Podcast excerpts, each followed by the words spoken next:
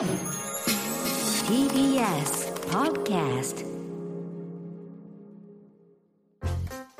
さてこの時間は講談社プレゼンツ金曜回転砂鉄道書店です。講談社から刊行された書籍の中から私武田砂鉄が本を選んで内容を読み解きながらああだこうだ考えてみようという企画でございます。先週から鈴木大輔さんのネット右翼になった父を取り上げていますが今週は著者の鈴木大輔さんにご登場いただきます。鈴木さんよろしくお願いします。はい、貴重な機会いただきましてありがとうございます。よろしくお願いいたします。まずは鈴木さんのプロフィールご紹介します。1973年千葉県のご出身で主な著書に若い女性や子どもの貧困問題をテーマとしたルポルタージュ再貧困女子や漫画家映画化もされたギャングース互いに障害を抱える夫婦間のパートナーシップを描いたされど愛しきお妻様などがありますそして2020年には脳コアさん支援ガイドで日本医学ジャーナリスト協会賞大賞を受賞されましたと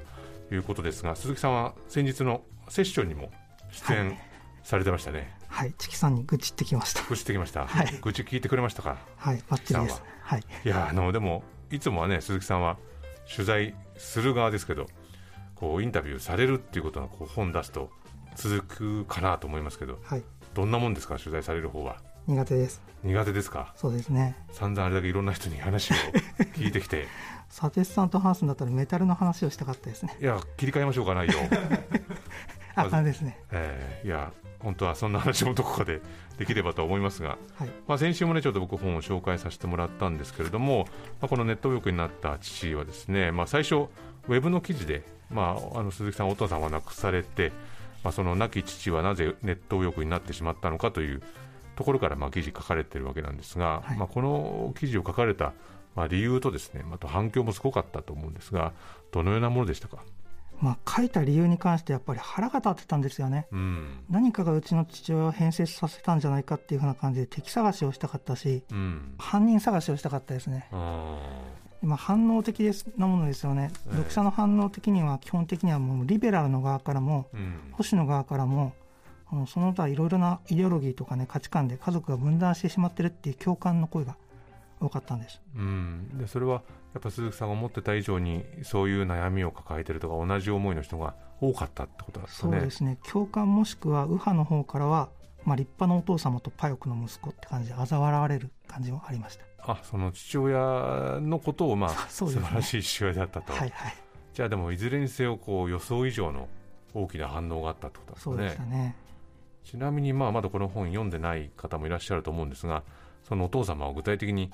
どういうコンテンツにはまっていったんですか、初期の頃はいわゆるあの保守論壇の「正論」っていう雑誌であるとかえ。あとその右派のネット討論のアーカイブ番組であるとか、あとキュレーションサイトですね、保守速報とかの。で最後は、えー、と YouTube のテキスト動画でものすごくそういったキュレーションサイトのテキストを読み上げるだけの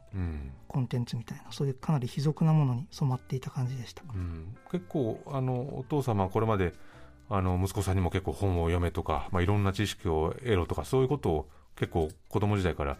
言われてきたっていうふうに書かれてましたけどそんなお父様が割とこう一色たにって一一色に染まるというか、そうですね。ちょっと随分趣味の悪い方に行くなっていうのとうんあとは随分レベルの低いものを読むなっていうふうな読むっていうか摂取するなっていう感じはしましたね。うん、それはなんか息子としてはなんか受け止めきれなかった感じですか？受け止めとても受け止めきれないですね。やっぱりそのそういったコンテンツに含まれているヘイトスラングを口にするようになったのでうん。そこでやっぱりものすごく受け止めるのは難しかったですね。うん。まあでもそのやっぱ YouTube とかだとこう同じようなコンテンツがどんどんどんどんこう出てきてうん。それを次にクリックして再生して再生してっていう風に繰り返していくとどんどんどんどんこうなんか味付けの濃いものばっかりこそうね。得るようになるわけですよね。食べやすいものになっていくんでしょうね。うん。まあ、この5本の中でそのコンテンツを搾取することの危うさみたいなことを。摂取することもそうですね、うん書かれてましたけれどもね。そうですね。やっぱりそのどんどんどんどんそういう卑俗なものに入っていくと陰謀論であるとかうん。フェイクであるとかもこう含めて摂取しちゃうようになっちゃうっていうのと、あとは差別的な言説に対してえ麻痺しちゃうっていうことのリスクがあったとは思ったんですが、えうん。ただちょっと検証していくうちにそれだけじゃなかったっていうリスクが立ち上がってきた感じですよね。うん、それだけじゃなかったというのは、そういったメディアを中見ている中で父の中で仮想の敵うん。みたいなものが立ち上がってきた、ええ。まあ、それがその例えば不正受給する生活保護受給者であるとか、えまあ、父が実際見てもいないのにそういったものをメディアから摂取してしまって、うん。えー立ち上がってきてしまったっていうのとあとは先ほど言ったようにそのその界隈の専門用語うん。を使うようになってしまう。うん。ただそれは父側の問題で僕側の問題もあってうん。そういった言説を聞いて父の言説を聞いて父親がそのまるっとあっち側の人間になっちゃったってうん。いうふうに誤認してしまう。うん。で、まあ、嫌悪感が立ち上がってきて対話を失ってしまうということですね。うん。もうそっちのリスクの方が大きかったんじゃないかなっていうふうにうん。感じてます、僕はこの鈴木さんが、まあ、ネット右翼になった父っていうご本を出されると、まあ、そのタイトルだけ知ったときに、まあ、あのウェブの記事はねあらかじめ読んでいたので、はい。まあ、この鈴木さんと同じようにねこう父親であるとか親族であるとかそういう人たちが結構こうネットのそういったサイトにぐわっとはまっちゃった人たちをたくさんこ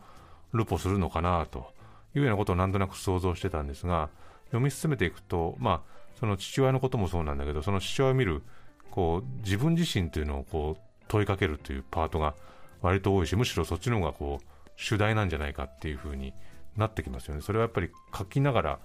こう自分にカメラが向かっていったっていう感じなんですか？当初は佐哲さんが言うようにやっぱりそういうケースをきっちりとたくさん挙げてええ。ネット欲っていうそういった分断だけじゃなくていろんなイデオロギーの分断について書きたかったんです。うん。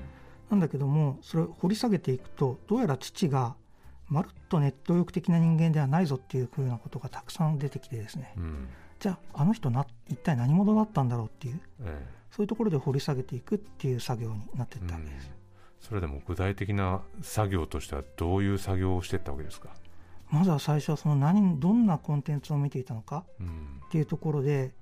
その父自身がなぜそういうものに対して共感したのかうん。もしくはそのどの部分に共感したのかうん。っていうことを掘り下げていく。であとやっぱり家族。うん。僕以外の家族の言葉を聞き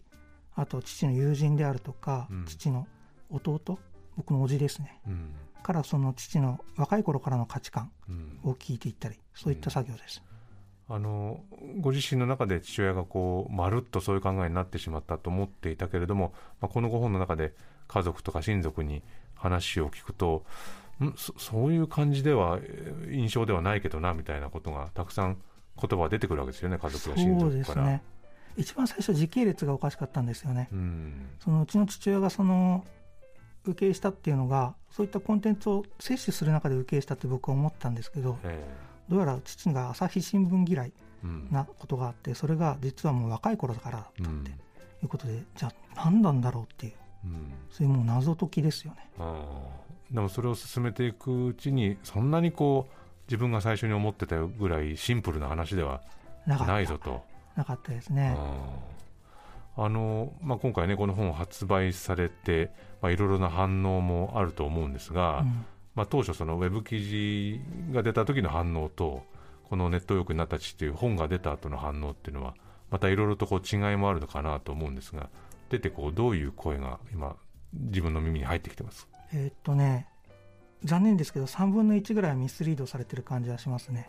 やっぱりタイトルから買った人は敵が欲しい人。うん。敵を明確にしたかったっていう人が多いしえあとその解消できる分断がないじゃない人たちが答えが欲しいっていう人たちうん。に対してやっぱり僕は何も提示できていなかったんですよね。うん。で僕が提示したのはその分断だと思ってるものが本当に分断なのかどうかを見極めてみようっていう提案だったのでうん。ちょっとそこについてこれない方もいるようだしついてこれた方は泣いたっていう声が多いですね。あやっぱり僕もこの検証の作業非常に辛かったですし、ーうん。うん、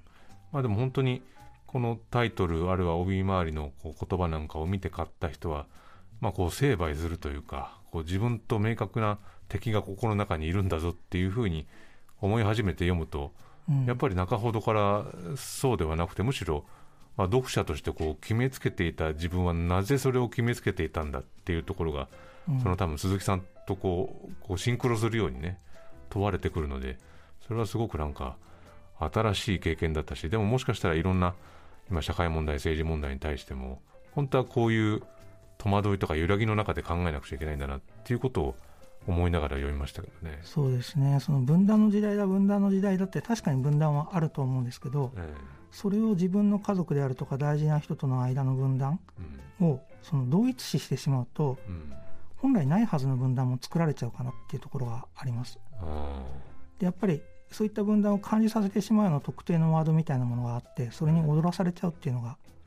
怖いなっていうふうに思うんですよね。まあ、本当にここのね飛び交ってる言葉って本当になんか発したくもない言葉たくさん入ってますけどでもそういう言葉をどんどんどんどんそれこそ摂取するとその人が本当に何を考えてたのかっていうのを憶測が見えなくなっちゃうっていう。そうですでもねその激しい言葉を一個一個取り外すのにやっぱりものすごい時間かかったわけですもんね。2年半うん。ですかね、まあ、家族の検証も含めてですけれども、うん。ただやっぱりその取り外していくとどんどんどんどん父が本当の姿が見えてくるうん。っていう感じでなんかいろんなものでこう武装されてるけども全部ひっぺがしてみたらうん父の高校生時代の父であるとかうん。二十歳ぐらいの父であるとか僕らを育ててきた30代40代の父であるとかうん。っていう人物が立ち上がってきて案外それがね僕の場合はいいやつだったんですよね。うん。あそこで見えてくる父親像というのがそうでしたね。ああ。んなにこう嫌悪感で見送っちゃったけれどもーうん。全部外してみたら案外いいやつでした。うん。まあでも本当にその膨大なこう取り外すための時間と作業によってこうようやく見えてきたものというのが、まあ、この本をねこう読み読むことによってね見えてくるのでもうねぜひ読んでほしいなというふうに思うんですが、えーもうお時間となってしまいました、はいありがとうございえーます、今週はこの辺りでございます。鈴木さん本日はどうもありがとうございました。はい本当ありがとうございました。このコーナーはポッドキャストでも配信しております。そちらもチェックしてみてください。以上金曜開店砂鉄道書店でした